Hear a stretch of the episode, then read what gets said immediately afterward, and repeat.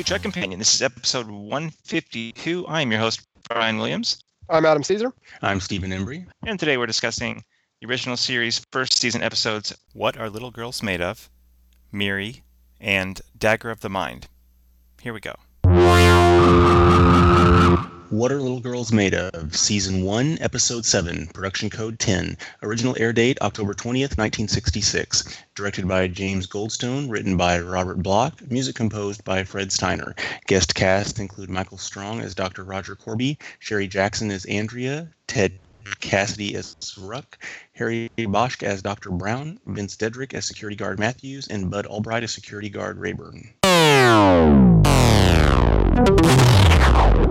On Stardate 2712.4, the Enterprise, Enterprise travels to the icy planet of Exo 3 to search for exobiologist Dr. Roger Korby, known as the Louis Pasteur of archaeological medicine. Korby is the fiance of Dr. McCoy's temporary assistant, nurse Christina Chapel, who has been searching for a missing lover for quite some time and signed on to the Enterprise just for this reason. You've created your own, Kirk. Why do you need me? I created him to impress you, not to replace you. I'm impressed, Doctor. But not the way you think. What are little girls made of? Uh, I've talked about how you know you've got these obvious, incredible episodes of the original series, you know, City on the edge forever, whatever. Um, but there's this huge grouping of incredible episodes uh, that kind of get lost I think in in that sometimes just because there's so many of those amazing ones, but there's this this group of incredible episodes that are so good and hold up so well, uh, and that those are the thing. The, these episodes like what are little girls made of? These are the kind of episodes I think that that that have that turn transform Star Trek from a show with a few great episodes to one of the you know greatest moments in all of television. Um, there's so many of these and it's easy to forget that. Um, it's easy for the quality of what are little girls made of to be overlooked, you know, in, in Star Trek. But I think this episode is really, really good. I think there's a lot about it that could have made it bad. um, that because there's so many different characters, there's so many different plot threads, there's so much stuff going on that normally that's the kind of thing I would think maybe wouldn't be so great. Uh, but here, I think it's just fantastic, and I think it holds up incredibly well. And there's a lot to like in this episode. Uh, Adam, what are some of your first thoughts on what are Little Girls made of? Um, I'd agree with you, Brian. Um, this is a very good episode. Um, I think it has a lot to say. It talks, I think, a lot when we get into what it's about. There's going to be, you know, it's a, to me, it's kind of like it's questioning what life is. You know, you have these Roger Korby, who is, you know, making these um, androids, and you know, he thinks they're alive and he wants to spread them across the, the galaxy. Obviously, that's kind of his goal. But in the episode, I think it kind of asks what what is life? What is life? And um, there's also a moral question in here. Um, like um, how far do you go to save a life? I mean, you know, how in I, I kind of think you know because there's kind of a line: is, is are these replicants human? Are they not human? You know, we get further into that with Roger Korby. Is he actually Roger Korby, or is he the um, the duplicate, the robot. Um, and on a lighter note, this episode literally has one of my favorite laugh out loud moments of all time. Kirk or, or, Shatner with his, I'll just say phallic. I won't call it what I think it looks like. yep. stalagmite. It's, yes, it's um, yeah, you know, and it's fun. It's kind of, it's actually, I don't, I know it wasn't intended for this, but you know, this this episode's pretty serious. It's kind of dealing with um, kind of heavy themes, and then you kind of have to me, it's just kind of like you have this this point where you can just like kind of just really, I just laugh out loud. So There's another moment actually that, that makes me laugh out loud. I think just because it's so fast. Um, whenever um, Andrea says, "I will kiss you," and then Android Kirk says, "No, it is illogical," and then she just shoots him. it's so like immediate. Uh, it makes me laugh every time, actually.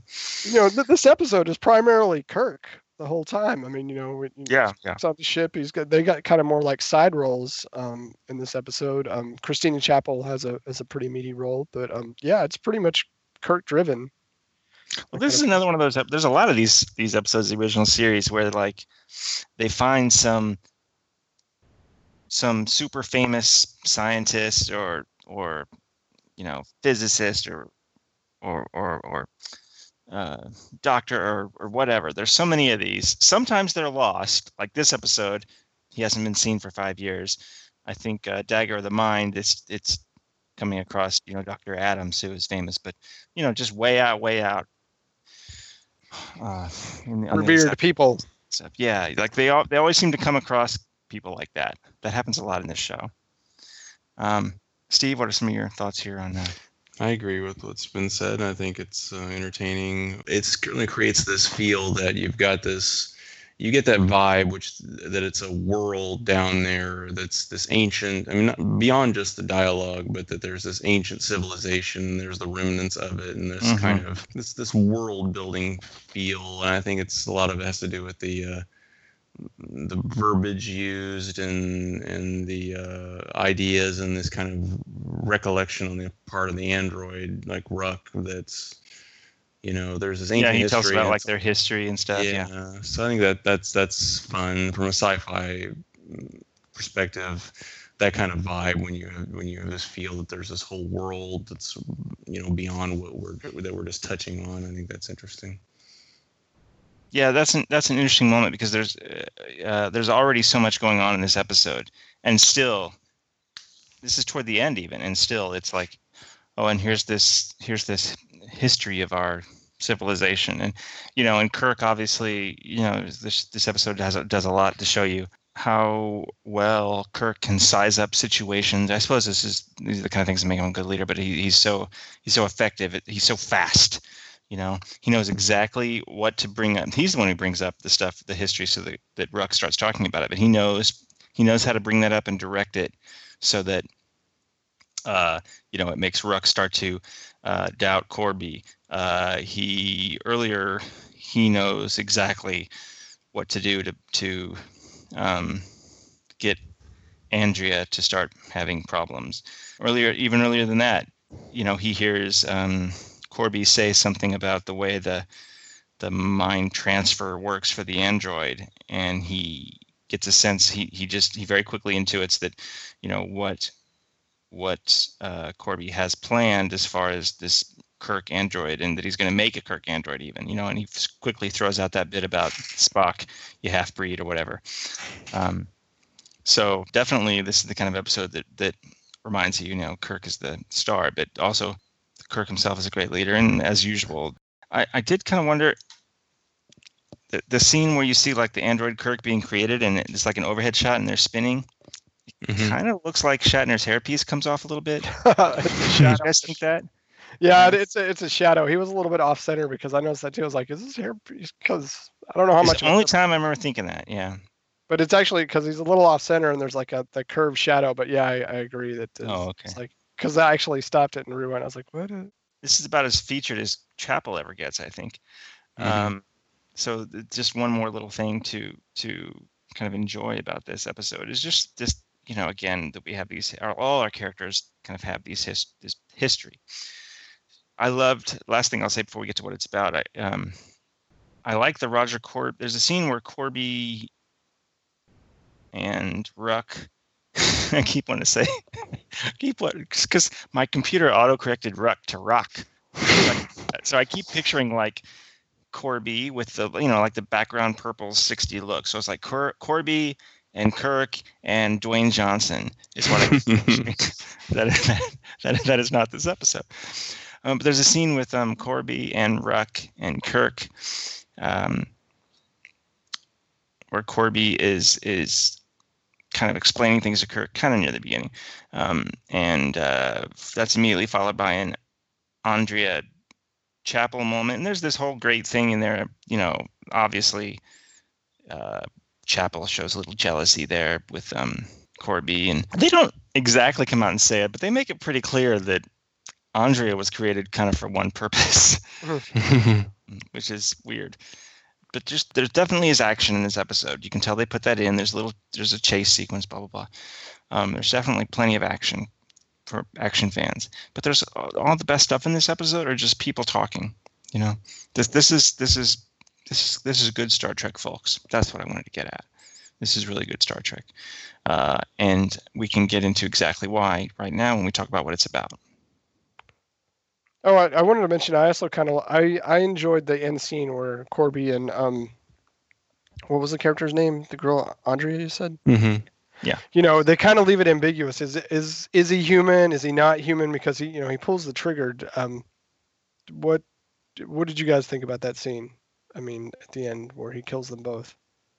It's kind of basically suicide, killing her as well, or the android. Well, I think I thought it was because because Kirk, you know, Kirk, he's kind of like he does in a lot of episodes where he um, convinces the computer that it's so fallible that it that it has He- to. he's destroy always talking computers to death, you know. yeah, talk, right, right there. That's a better way of saying it. He talks the computers to death, and that's kind of what happens here, right? Because Korby is a computer, and he he makes Korby realize that um, It's not human. you're trying to say this is the better way, when in fact you're you killed um, Ruck, and she killed the android Kirk, and um, you know, obviously you are flawed. You're killing people.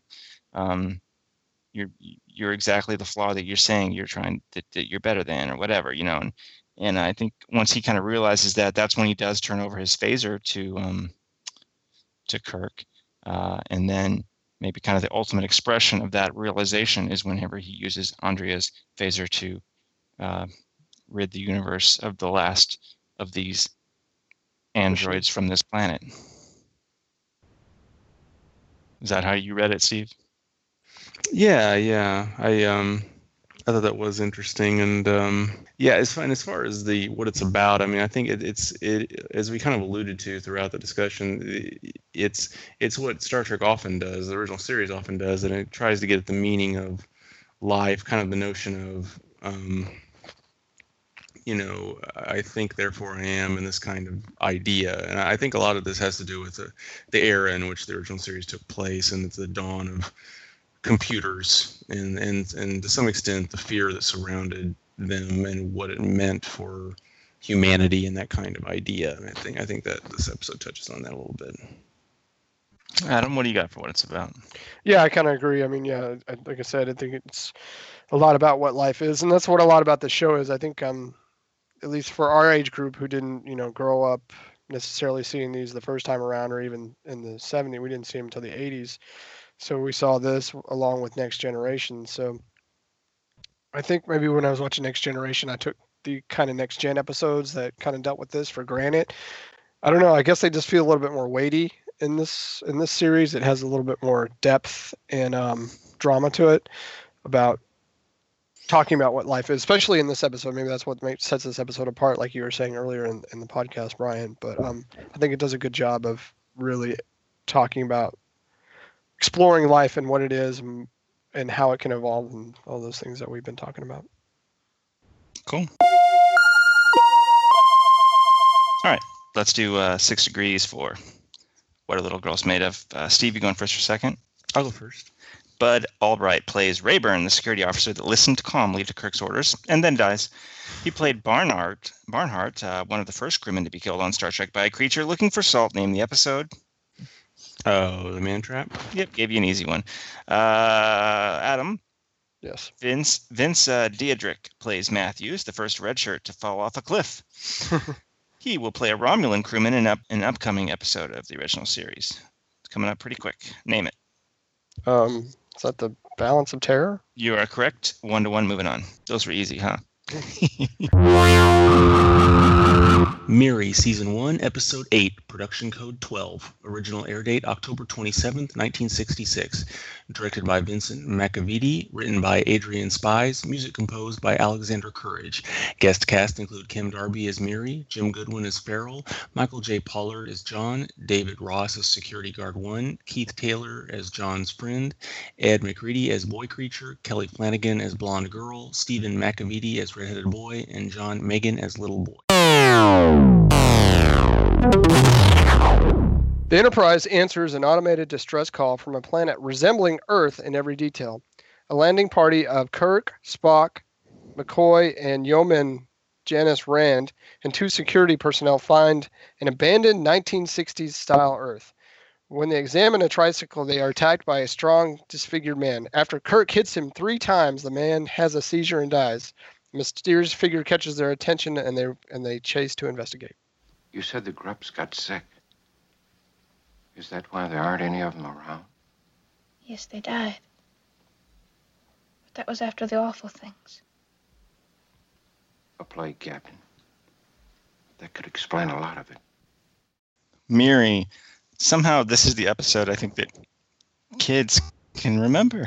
I actually chose to play this. It wasn't the best episode today, but but I chose to play this one for my uh, five-year-old because I thought that he would he would enjoy seeing all the kids in it, and he did. Yeah, um, he was very confused by the uh, the the diseases, and and it took him a while to understand why Spock didn't have it. but we got that worked out. Um, I actually, you know what I funny I remember about this? I remember watching this one, Steve Embry, in your basement in probably the early '90s or something. Oh yeah. On your dad's big rear projection TV, maybe on Mhm. Laserdisc. That's one of the yeah. original series episodes I wa- I remember watching like that. Steve, now that I've taken you down memory lane, why don't you start this one? yeah. You know, I think there's a lot of silly crap in this episode. Um, I, It's a silly crap episode. I get it, um, but it's just I don't know. It's it's this is one of these. It's hard to get through all the nonsense. I mean, you know, in terms of just the uh, There's a lot of nonsense in this episode. Um, it's not the worst episode. I mean, I I could watch it again. It's it's got some good things, but there's, I think, kind of what what got it for me. There's a lot of things that they make you really. The, it goes beyond suspending my disbelief. You know, first off, this planet is Earth. Okay, why is it Earth? That's, that question's never really answered in this episode. It's like, okay, it just, you know, if you're gonna you're gonna have a Yeah, that, that's if you're gonna have disappointing. They, they do a lot to set that up, and then we never get an answer or talk about it again. Yeah, and then you know that these kids have lived for I you know I don't mind the the premise of the the virus that you know keeps children alive and kills adults. That's the prem that didn't prem but the fact Yeah, it's been around for like that 300 idea. You're okay with that? If that happened, but the kid but the fact that it's been 300 years that these kids have been running around. I mean like really are they just going to eat canned beans for it just it was just too much it was just too much for it was too much of a stretch, you know, even in sci- even in sci-fi and Star Trek terms. It's like this is a this is, is a bit ridiculous so um and uh you know the the kirk you know seducing um Miri it's kind of creepy i don't know if that's just part of the times I remember thinking that when I was younger, but this time it's like every time he looks at her, and there's like a close up of his face, he's got a little smile, you know, Yeah. a little Mhm. exposing one eye, a little bit of a, almost a wink, you know. I mean, yeah, I I i think, think it's it's just like of the times because you know i think he's just flirting with her just to kind of get her to help you know to, to get him to Sure. help. so i mean it's not like i think kirk's gonna you know hey baby it's not that it's just it's just a touch creepy and i think that's just a product of the times it's not it wasn't intended to be that way Yeah. Yeah. Yeah, because I don't like I said, I don't remember thinking it was creepy when I mm. was younger. You know, I, I do like well, for one thing, on Star Trek it's nice when they go outside. Yeah. you know, they're obviously in an actual location of some sort. They're not even if it is a probably a studio backlot, but the point is they're not on a stage. Uh, and that's always um, enjoyable. I like getting to see McCoy and Spock doing their big investigation. I really, I do like the end. You know, I like the, the sequence where, where Kirk has to go and, and convince all these children uh, to give up the the communicators. And by the way, it says something about him because these are just little weak kids, right? I mean, he could probably have just, so he could have seduced them all. well, especially like maybe some of the some of the older boys. Maybe he grabs them the right way. And I don't Right. think it would have taken much for them to give up gi- gi- give up the communicators. But okay, no, he's, he's gonna he's gonna do it right, and he's gonna like, you know, convince them to uh to give them up. Um, right. But I like that with all those kids there, and and um, you know, he eventually has to say, you know, you're acting like the Grups by hurting me. You're acting like the very ones that you're seeing, you you fear. You're acting that way. So I, Is, I um, like that. i got a question for you brian i, I didn't actually Good. look it up That's my point. I didn't actually look at is um the little girl he's holding is that his daughter? Did I did I remember hearing that or That reading that somewhere? the one he picks up. That that's his daughter Elizabeth, I believe. Okay. He's got another daughter in this episode too, but uh, the one he picks up is Elizabeth. Yeah, it's fun. I mean, this isn't like a bad one. I mean, this isn't this is not a terrible episode. It's just um It's it's fine. I think it, this would have been a fine one in 1966. You know, What do you guys got for what Miri is about? Um, some of the aspects I had, you know, it's basically coming of age, growing up, and and entering adolescence or a young adulthood. You know, what what that's kind of like becoming a man or a woman. There's definitely the themes in there. It's like um, I don't know, kind of something else that I was thinking about is like you know you have to change and evolve to stay alive. If you just stay the same, you'll you'll die. Or I don't know, kind of something that I was kind of rattling So it's like around my two, head. so it's like up there with 2001: A Space Odyssey. Evolve Yeah, or ex- die. Yeah. Okay.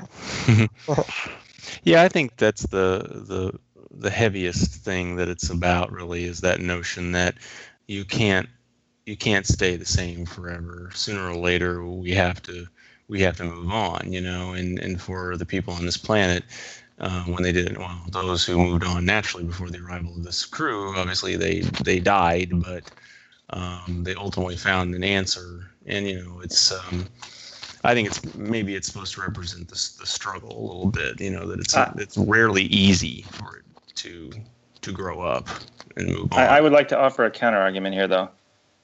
Weren't the people on this planet trying to evolve their species They were trying to live forever or live a long time at least. Mhm. and then killed them all, killed Yeah. themselves? Yeah. Yes. That would seem to be uh, at odds with what you guys are saying. Well, in that case, I mean, not really, because if you're trying to live forever, do you really change? I mean, you know, death is a part of life, right? So I think the argument could be still made that you know that this this human race on planet Earth um, was you know trying not to change. They wanted to live forever, and maybe that was the um, the error that they made. No, blah blah blah. You know, I, I like the idea of, of like you know like almost like um like an idiosyncratic language, you Mhm. know, um, but it's just not really like she says something about oh it's a foolie, and then she says you know a game, you know a game, and then later on the kids just say game. you know? Right. Like, well, I thought you said you know. Oh, never mind. You know, so they kind of blow that. You know, it's for me. Um, but that's just that's just the kind of um, lack of follow through on this one. You know, when you talk about the previous episode, uh, uh, what a little girl is made of, it does not suffer from that. You know, it was very, uh, very um, unified, coherent. But uh, yeah, I guess as you get older, bonk bonk on the head just isn't funny anymore. That's what happens. It's just not funny anymore. All right, let's let's uh, let's move on to six degrees for Miri. Yep, just generic trivia on this one. Nobody came back. Uh, let's see, one to one. Adam, you're going first this time. Yep, I'll go first. This episode's scenes aboard the Enterprise only feature the bridge. In how many episodes of the original series was this the case? 11, 23, or 30? Um, Eleven. That's correct. Look at that. Uh, Steve, William Shatner's kids are featured, as one of you guys pointed out in this episode, as are another featured performer's kids um, featured. Name this actor or actress. Hmm. Okay. Well, I will give you one hint. It was not Leonard Nimoy because he said he did not want to expose his children to show business, which is funny since Adam went on to be a director. So it was not Nimoy. Who was it? oh gosh. Um. Uh, James Doohan. No, I don't. I'm not sure he was in this episode. Hmm. Uh, Adam. Um, kids that were in this one. Um, is it one of the? I'm gonna ask for a hint too. Is it one of the the main leads or is it a secondary? Depends how you define main leads. I Oh, would say that's the case for this episode. got you. Um,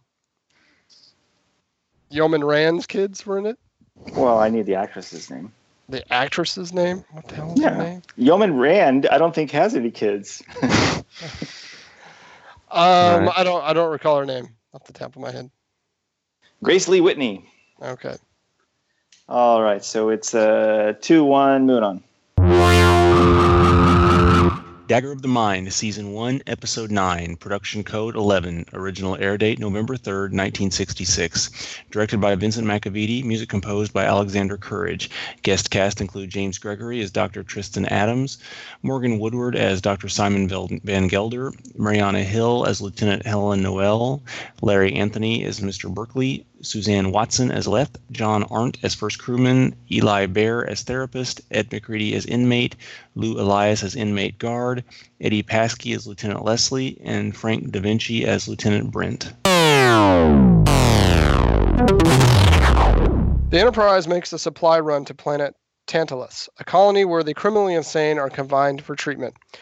After the Enterprise delivers supplies and receives cargo from Tantalus, a man emerges from one of the containers taken aboard and assaults a technician. When they no- notify Tantalus of the escapee, First Officer Spock and Chief Medical Officer Dr. McCoy are surprised to learn that the stowaway is not a patient but Dr. Simeon Van Gelder, formerly Dr. Adams' assistant, the director of the facility.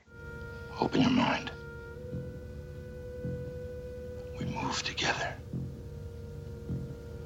Our minds sharing the same thoughts. Go for it, Adam. Dagger of the Mind. Dagger of the Mind. I thought this was a good episode. Um, if it wasn't for what little girls are made of, I thought this would have been the best episode of the day. Um, it kind of has similar themes in it. You know, I think you mentioned this earlier. You know, we have a, another revered doctor, Dr. Adams, who's um, done a lot for mental patients and their treatment and the facilities somebody who's done a lot of good who kind of goes awry kind of turns to the dark side and is um in his quest to perfect you know i, I think it's kind of the same with um Korby you know it's in his you know his perfect um being or the human you know condition you know goes too far by trying to eliminate these you know memories with this machine. I liked some of the scenes in there um kirk's assistant you know i like the you know when they're when she you know the scenes where she was putting the a different memory about the night that they met together. So I think there's a lot to take from this episode, um, and I enjoyed it. Yeah, I uh, I like it too, and um, it is funny how they keep encountering these wacky wacky scientists who who have crazy ideas. But um, I like again, I kind of like the feel that there's a little bit of a um, history here. You know, you've got this. Uh, uh, Helen Noel, and clearly she's got some history with Kirk. I think that's fun. I like kind of the the the notion that McCoy sent her up as like a little joke or something, you know, to go down with, and that's fun, you know, and um, and and yeah, it's uh, it's it's kind of it's creepy. It's pretty it's pretty horrific. This notion of you know in their head and they're just zoning out with this thing, and this guy's just playing people. I mean, it's it's pretty crazy, but uh, it's definitely uh, memorable, and I, I, think it's entertaining. Yeah, I, I always remembered. Um, there's a lot of scenes in this episode that I that I remember. Uh, I think the girl uh, that plays who is it, Helen? Mm-hmm. Maybe she's not very good um, or not as good. Maybe it's just because I mean the girl that played Andrea seemed pretty strong, um, and even you know we didn't seem to be in love with uh, the episode Miri, but I thought the actress that played Miri was very good. Well, I think maybe that might, and then, yeah, I would agree with you a little bit, Brian, about the fact that maybe she wasn't the best at, but I think they also wrote her poor because you know she clearly she goes down there and she agrees with Dr. Adams and everything that he says, and she's kind of fighting Kirk on his questioning of what's going on down there. So I don't know if that's in, it was intentionally written that well. I mean, obviously it was intentionally written that way, but I think maybe they could have done a, a little better job. Yeah, she's oddly her character though. So not no no I'm not talking about the actress's performance anymore, but the character is odd because she's God, she's so like protective of Adams from the second they get there. It seems like isn't mm-hmm. that the opposite of her purpose? You know, right. yes. they're supposed to be investigating things. He he requested uh, a specialist to come with him. She should be doing the opposite. She should be you know, asking every question she can think of, and pro- presumably more um, academically sound ones than um, someone with only, you know, some kind of general training like Kirk would have, would could come up with. Um, so yeah, she seems to be like actively um, dissuading Kirk from further investigation until all of a sudden she's with him 100 percent. Yeah. Mm-hmm. So now I wonder if they were trying to do that just to kind of, you know, because they tried to do a little bit of a banter with it. I mean, it was kind of cute at first. Um, you know, you know, Kirk's like, she better be the best assistant, and they kind of had that a little bit back and forth. But I think they might have just taken it too far. I didn't know if she was just being, not combative, but just disagreeable with Kirk just because they were trying to make this kind of tension between them. It just didn't quite ever work out. You know, as far as it, it is a pretty horrific kind of thing. This this neural neutralizer. Yeah, say that five times fast. Hmm. Um, you know the effects it has when all those scenes with Van Gelder, it's a little over the top, and there may be one too many of those scenes. But I thought he was his performance was pretty effective and and made the abilities of the machines seem incredibly scary. I mean, especially later when you learn how it works, and then you see him. You know, you can tell that he's trying to say these things, and it brings him pain, which is exactly what they talk about later. But um, you know, we had the, the mind meld scene was really good. yeah, we can't talk about this episode without talking about that first mind meld. Obviously, the original series has a lot of firsts for Star Trek, um, but uh, yeah, this is the first mind meld, and it's one of those things. It's like it's all there. Okay, he, even he doesn't literally say like my mind to your mind, but he gets pretty close. right. hmm he says stuff like that's pretty darn close to that. Yeah, this know, one was a little bit more intimate than what they kind of finally settled on. That's something I was thinking about too. Is God, how hard that sort of thing must be for a for an actor. You know, Nimoy really sells uh, sells Spock, and he really sells that mind meld. And and the Van Gelder actor uh, certainly helps him out with that. But God, that that must be a really difficult thing. I try to imagine doing that, being that close to somebody with a camera and a whole crew behind it, and all these hot lights on you. Yeah. Um, Mhm. You're yeah, touching his face. That's crazy. Yeah. Yeah, you're totally. It's crazy. And and then to do that like repeatedly and be just as into it, you know, it's, it's I did laugh a little bit whenever uh, Helen finds the big off switch. yeah, that seemed like, you know, like the Death Star. You know, if I was building it, I don't think I would have put that in. Yeah, you know, this episode has enough uh, enough going for it. Yeah, I, I agree that it's kind of the the middle of the three today, and I didn't I didn't hate Miri. I just thought uh, I think this is a is, is a fine uh, a Dagger of the Mind is a fine fine episode. A, a little bit above. Let's say Miri is average. This one's a little, little bit above average, and then uh, what a little girl's made of is is way up there. But I think Dagger of the Mind holds up well enough. I, I think that it's it's one of those that I that I remember particularly well. You guys got a favorite scene in this episode? Um, I think it's probably the mind meld scene. I mean, just for Yeah. obvious reasons. First one, and it's um, I am. I I don't recall when we see the next one. I don't know when they kind of just settle on just the one hand um on the. Yeah, I was just kind of moved by it, just the intimacy of it, and what you were talking about, Brian, how difficult that might have been for the actors to to pull that off over and over again. So I thought my, it was my one not scene. necessarily complaint but my my wish i suppose for that scene they kind of cut away in the middle of it i felt Mhm. like that kind of took some of the power out of it like i would have liked to have just stayed in the, on that scene instead of cutting down back down to the planet and then back up to the mind meld that's a minor complaint steve you got a favorite scene Yeah, I like that one. I would- say that's probably. I also enjoyed the scenes like uh, where the, the the neural is going, and there's the yeah, that was pretty intense when they're down there and they're holding Dr. Noel back, and she's trying to, and he's writhing around. Kirk is, and all that stuff. But uh, yeah, you know, it's pretty uncomfortable whenever they they realize that adams was left in there uh, with Yeah. it on full blast where they run in there and it's like it's a little bit convoluted or confusing that he died of loneliness i suppose but right. um, empty empty brain syndrome. empty yeah i guess but but but it is pretty heavy it does seem like a pretty horrific way to die what were you about to say adam I was going to say, you know, to a lesser extent, I, I kind of I enjoyed the, the early on in the episode where you had McCoy who was questioning what was happening, and he, you know he kept prodding Kirk to you know investigate this, and he finally is like, well, it's going to go on my report, so you have to answer it. I just like, oh yeah um, I know it's it's not like it, it just to me it's that relationship thing how they work Mhm. together, hmm that was really cool that, that you kind of see how how a ship works, and the captain captain can't just always do what he wants to do or have the last word. yeah Mhm. uh, what do you guys got for the what this is about Go ahead, Steve. I went first last time. Or I'm trying to uh, come up with something. I think a lot of it about it, you know, it's kind of like, um, you know, a lot of it, it's, it's to me, it's a little bit similar to what girls are, what little girls are made of. Um, you know, you have the mad scientist here who is trying to, um, in a way, perfect life, and it just it makes him go insane. You know, it's kind of like the opposite happens. Of, you know, I, I I suspect that this, you know, he was revered and he's done a lot of good work, and you know, he wasn't for no reason. But at some point, this doctor became what he was trying to um, cure, and so in his in his goal to perfect and treat people, you know, he went he went awry, um, and it's you know you can't you can't remove to me you know you can't remove memories or you can't remove parts of humanity to make yourself better it's just you more or less have to to deal with them like everybody else Yeah, I think that's a good that's a good take on it. That that the notion that if you start trying to uh, manipulate just to too much of an ex- to too much of an extent the the human brain to the point where you're just picking and choosing what you know, what you don't know, what you remember, what you can say, then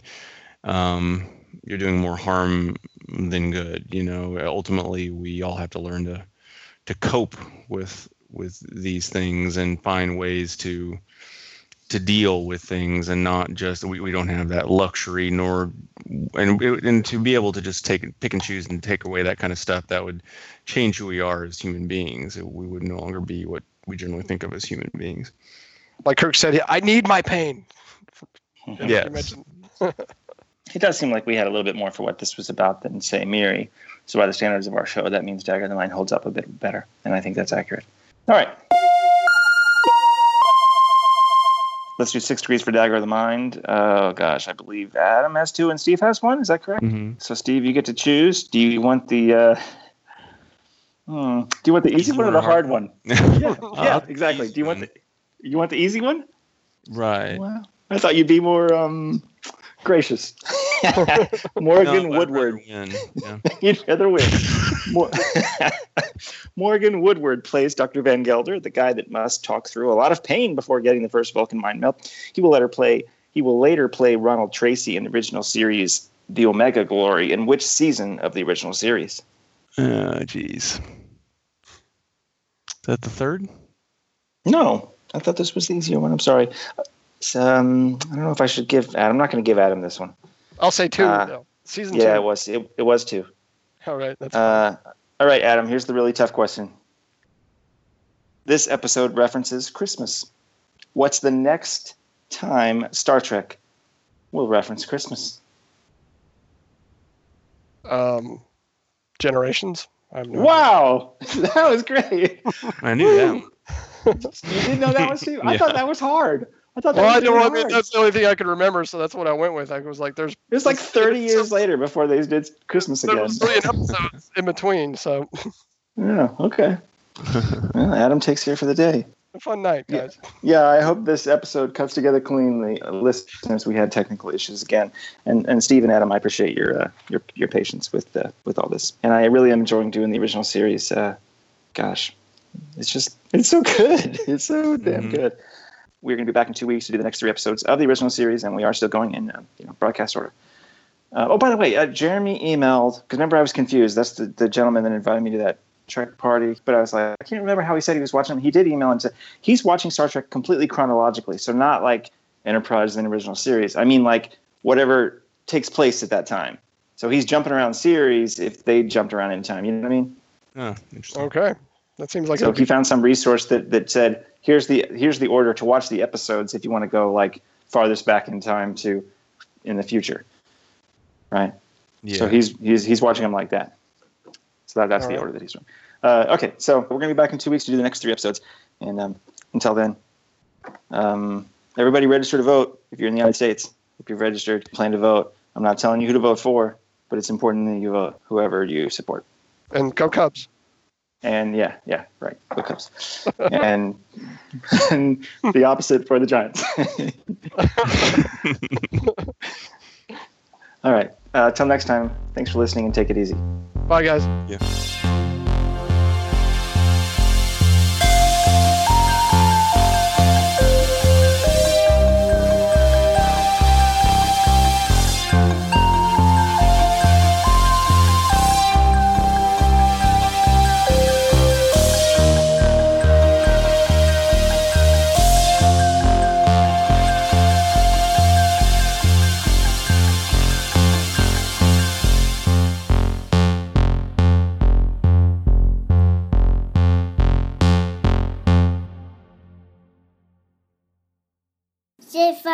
Stefan passed Pastor.